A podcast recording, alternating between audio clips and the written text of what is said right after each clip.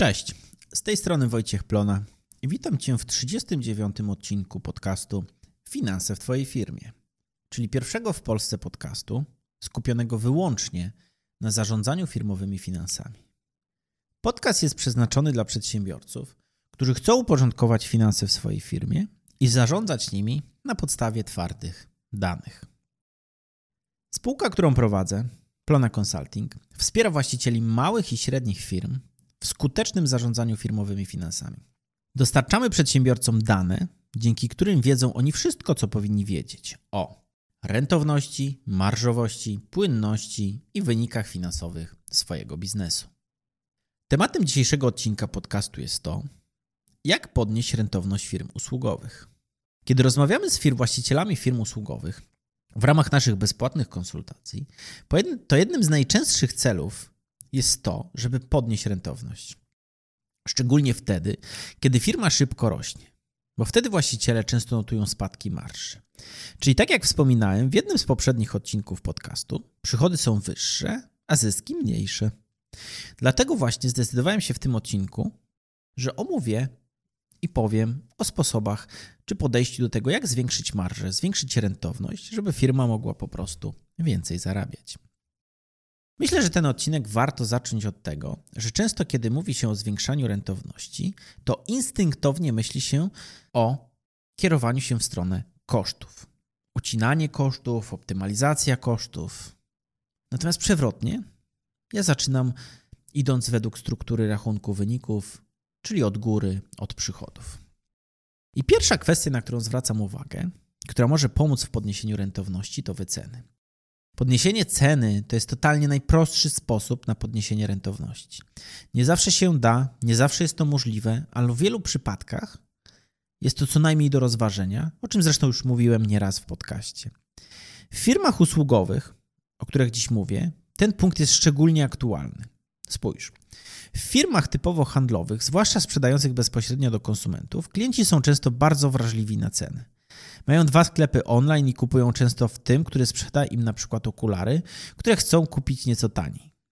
A w firmie usługowej często ta wartość, którą dostarczamy, Twoja usługa nie może być wprost porównana z inną firmą, albo przynajmniej dla klienta to często nie jest takie proste. Więc w tych firmach kwestia wycen i grania tym czynnikiem jest szczególnie istotna. Jeżeli mówimy o wycenach, to często widzę, jak niektórzy przedsiębiorcy my, mylą narzut z marżą. No i teraz podam prosty przykład. Rozmawiam jakiś czas temu z przedsiębiorcą i on mówi: Słuchaj, y, no ja mam tam, kosztuje mnie to tyle i tyle pieniędzy, dorzucam 30% i zarabiam na tym 30%. No i mi się nagle lampka zapaliła. Jak to zarabiasz 30%? No mówię, zarabiasz 23%, bo to jest twoja marża. Narzut, narzut to nie jest twój zysk. No i nie, no ja zarabiam 30%. No zobacz, tak to liczę. No i jak później odpaliłem Excela, to dokładnie widać, że jeżeli koszty mamy 100, to zysk mamy 30. Natomiast to nie jest zysku 30 wartościowo jest, ale od kosztów, a nie od przychodów, bo 30 ze 130 to nie jest 30%.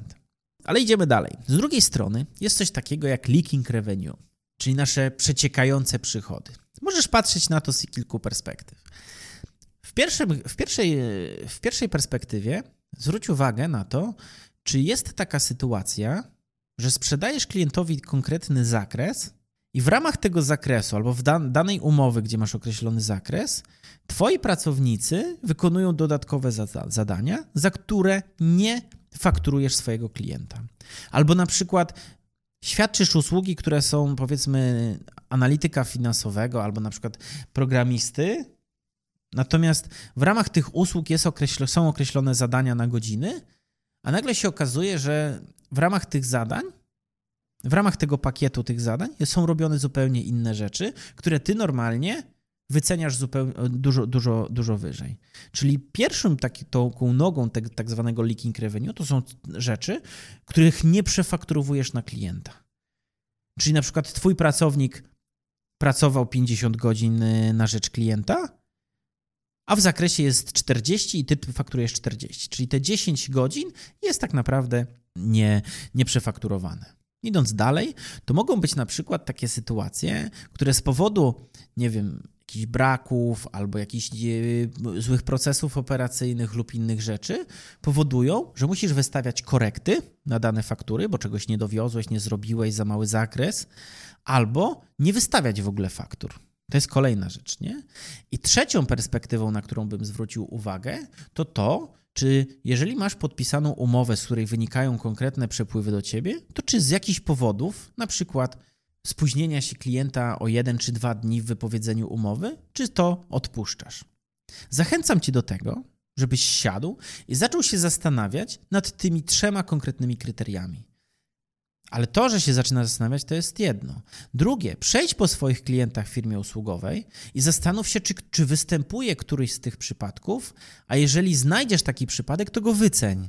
Czyli ile godzin, po jakich stawkach, ile na przykład przez błędy Twoich ludzi albo przez, błędy, przez jakieś nieporozumienia nie wystawiliście faktur, albo ile na przykład odpuściłeś klientowi pieniędzy, jeżeli wypowiedziałeś, wypowiedział umowę i na przykład nie zgodziłeś się na wcześniejsze wypowiedzenie.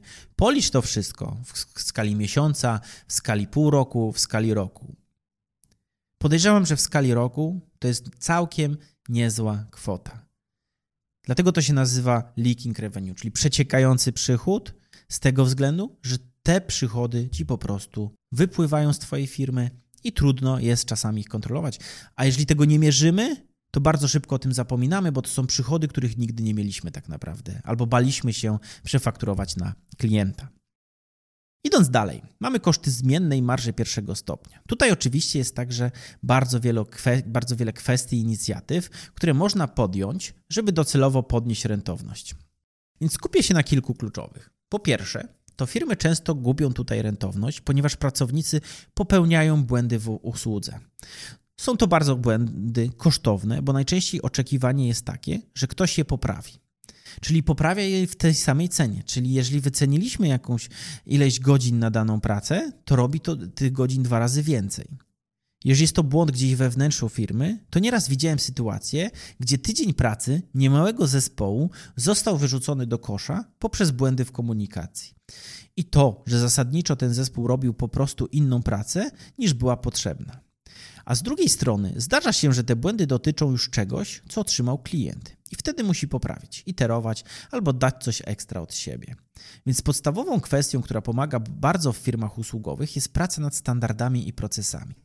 Tu okazuje się, że z niezastąpionym narzędziem dalej są chociażby checklisty, które pomagają pracownikowi sprawdzić, czy jego praca jest właściwie wykonana. Z kolejnych kwestii zawsze bardzo mocno rekomenduję raportowanie czasu pracy. Kwestia, o której chyba nikt w Polsce nie wspomina tak często jak ja. Raportowanie ułatwia podnoszenie rentowności na dwa sposoby. Po pierwsze, to dopiero ono daje prawdziwy wgląd w rentowność poszczególnych projektów, bo możemy prosto przeliczyć dzięki niemu, jakie mamy koszty bezpośrednie per projekt. Ale co też istotne, raportowanie pomaga Ci zweryfikować, gdzie Twoja usługa jest efektywna, a gdzie nie. Czyli mówiąc prościej, pozwoli Ci sprawdzić, czy są jakieś przestrzenie na to, żeby na przykład wprowadzić automatyzację, żeby coś usprawnić w procesie świadczenia usługi. Idąc dalej, raportowanie pozwala także na sprawdzenie udziału nadzoru w kosztach. Czyli ile per projekt kosztuje Cię to, że masz osobę, która jest w roli powiedzmy project managera, koordynatora lub tym podobnych. Warto mieć to ujęte na przykład jako wskaźnik procentowy nadzoru. Czyli ile procent kosztu tego projektu stanowi nadzór, na przykład tego wspomnianego koordynatora. Czyli jaki jest koszt tak naprawdę jakości, którą sprawujesz. Idąc dalej, kolejną grupą, której warto się przyjrzeć, są koszty marketingu i sprzedaży. Tutaj mamy w Polsce wielu ekspertów, którzy merytorycznie powiedzieli w tym zakresie chyba już wszystko, co było do powiedzenia. Ale tak myślę, że tę merytoryczną perspektywę warto uzupełnić o perspektywę dyrektora finansowego. I dyrektor finansowy myśli między innymi kategoriami. Czyli struktura kosztów marketingu odzwierciedla to, gdzie dzisiaj mamy efekty. Czyli jeżeli 80% Twoich klientów przychodzi do Ciebie z reklam na Facebooku, to dlaczego 50% wydatków stanowią reklamy w Google? Marketing to jest też takie miejsce, gdzie potrafi się zbierać wiele przydasiów. Czyli na przykład oprogramowania, które kiedyś potencjalnie możemy wykorzystać, albo oprogramowania, które kiedyś kupiliśmy, przetestowaliśmy, dawno już nikt z tego nie korzysta, ale dalej za nie płacimy. Nieraz nasi CFO wspominali, że u naszych klientów z branży usługowej zauważyli comiesięczne niemałe faktury za oprogramowanie do prowadzenia webinar, webinarów kupione w szczycie pandemii, kiedy wiele firm zmieniało swoje środki promocji. Z tym, że na przykład od dwóch lat nikt tego softu w ogóle nie korzystał, a był on kupowany, żeby, jak to mówiła osoba od marketingu, mieć zamrożoną cenę. Więc zamiast nie korzystać i płacić za to niekorzystanie 0 zł, nie korzystali i płacili kilkaset złotych. Faktycznie złoty interes. Jeśli chodzi o sprzedaż, tam też bywają spore nieefektywności. Na przykład dotyczące tego, jak działa sam proces sprzedaży. Jeden z naszych klientów powiedział mi ostatnio, że bardzo dużo inwestował przez ostatni czas w marketing i mocno skupiał się na tym obszarze. A po lepszym wejściu w dane sprzedażowe okazało się, że prawie co piąty potencjalny klient z różnych powodów nie dostawał odpowiedzi na swoje zapytanie. I to nie jest tak, że handlowcy mieli jakieś dobre kryteria, żeby część z tych zapytań odrzucić. Tylko tak po prostu nie dzwonili. I to jest jeden z prostych i częstych przykładów tego, jak pieniądze mogą przelatywać wielu firmom przez palce. Idąc dalej, warto zwrócić tę uwagę na grupę kosztów związanych z kosztami stałymi i zarządem. I w tej grupie, żeby zwiększyć rentowność, warto kontrolować wskaźniki, które pokazują pełen rozkład tych kosztów, na przykład na ilość Twoich pracowników. Czyli przykładowo, jakie są u Ciebie koszty administracji per pracownik, jakie są koszty biura per pracownik. Z drugiej strony można i też warto odnieść to do przychodów, czyli jaki procent przychodów stanowią koszty biura i administracji. Kontrolowanie tych kosztów tego typu wskaźnikami daje czasem bardzo dobre wnioski, które pozwalają zbudować koncepcję tego, jak można zwiększyć rentowność. Bo jeżeli zauważasz, że koszt administracji per pracownik wzrósł o 50%, to już jest duży sygnał. Jeżeli dodatkowo masz raportowanie czasu pracy, o którym dziś mówiłem, to możesz wejść w szczegóły i zastanowić się, czy nie ma tam przypadkiem jakiegoś pola do optymalizacji. Jeżeli chodzi o administrację, to można spojrzeć na to nieco szerzej. Czasami realizując pewne zadania, zakładamy, że z racji tego, że mamy zatrudnioną administrację, to ich czas się nie liczy, albo że oni zawsze wszystko zrobią. Na przykład, ym, dobrym przykładem będzie to, jak mamy na przykład standardy i standardowe umowy. Teraz wyobraźcie sobie, że za każdym razem, kiedy te umowy są zmieniane, warunki płatności do klientów są zmienione, warunki umowy, terminy trwania tych umów są, są inne, to jest to dodatkowa praca administracyjna. I często jest tak, że koszty administracyjne są konsekwencją zasad, których przestrzegamy w modelu biznesowym.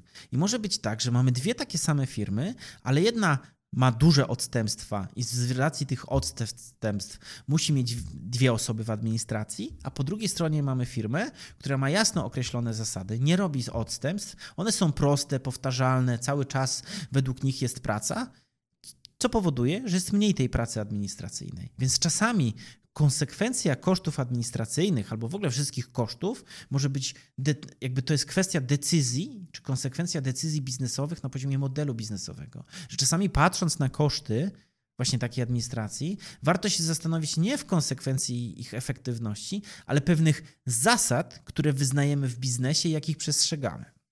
Zostając przy zarządzie, zauważam czasami wśród właścicieli, czy członków zarządów firm usługowych takie podejście, że wyceniają usługi tylko w oparciu o to, ile będzie mieli kosztów bezpośrednich, dodają do tego 30 czy 40% i podchodzą do tego, jakby mieli 30% zysku. Co jest oczywiście błędem myślowym i to bardzo dużym, bo to równanie kompletnie omija koszty stałe, koszty zarządu i nawet wynagrodzenie zarządu. Te wszystkie kwestie trzeba brać pod uwagę, dokonując wycen. Kiedyś już ładnych parę lat temu realizowałem projekt dla pewnego przedsiębiorcy, którego serdecznie pozdrawiam, który kiedy omówiliśmy ten temat, to prawie z wyrzutem sumienia spytał mnie, czy swoje wynagrodzenie też ma wliczać w wycenę dla klienta. I na koniec dzisiejszego odcinka absolutna klasyka z mojej strony. Jeżeli chcesz zwiększać rentowność, dbaj o cykliczność. Analizuj dane nie od wielkiego dzwona, tylko cyklicznie cyklu dziennym, tygodniowym i miesięcznym. Spędzaj jakościowy czas z finansami i naprawdę zanurz się w liczbach. Bo na koniec dnia to dopiero wtedy będziesz naprawdę wiedział, gdzie są pola do optymalizacji. Jeżeli zauważysz, że średnia stawka, którą płacisz Twoim ludziom rośnie, a Ty dalej kasujesz Twoich klientów tak samo, to sam będziesz wiedział, co z tym zrobić. Więc kluczem jest to, żeby w miarę szybko wychwycić ten trend. Reszta to już naprawdę nie jest rocket science. I pewnie dlatego motto naszej firmy brzmi: zarządzaj firmowymi finansami na podstawie twardych danych. Bo te twarde dane pokazują Ci, gdzie warto skupić uwagę. Myślę, że padło dziś kilka kwestii, o których rzadko się wspomina, chociażby takich jak właśnie koncepcja leaking revenue. Oczywiście tego typu sposób na zwiększenie rentowności firmy jest znacznie więcej, ale tak jak wspomniałem, wszystkie skuteczne sposoby będą wynikać z danych i tego, jak Twoja firma funkcjonuje obecnie. Bardzo mi miło, że wysłuchałeś tego odcinka do samego końca. Jeżeli jego treść okazała się dla Ciebie przydatna, to będę wdzięczny za zostawienie podcastowi oceny w platformie, w której go słuchasz. Więcej informacji o zarządzaniu finansami firmy znajdziesz oczywiście na www.plonaconsulting.pl. Tymczasem ja gorąco zachęcam do przesłuchania innych dotychczasowych odcinków podcastu. Raz jeszcze serdecznie dziękuję za uwagę i do usłyszenia. Cześć!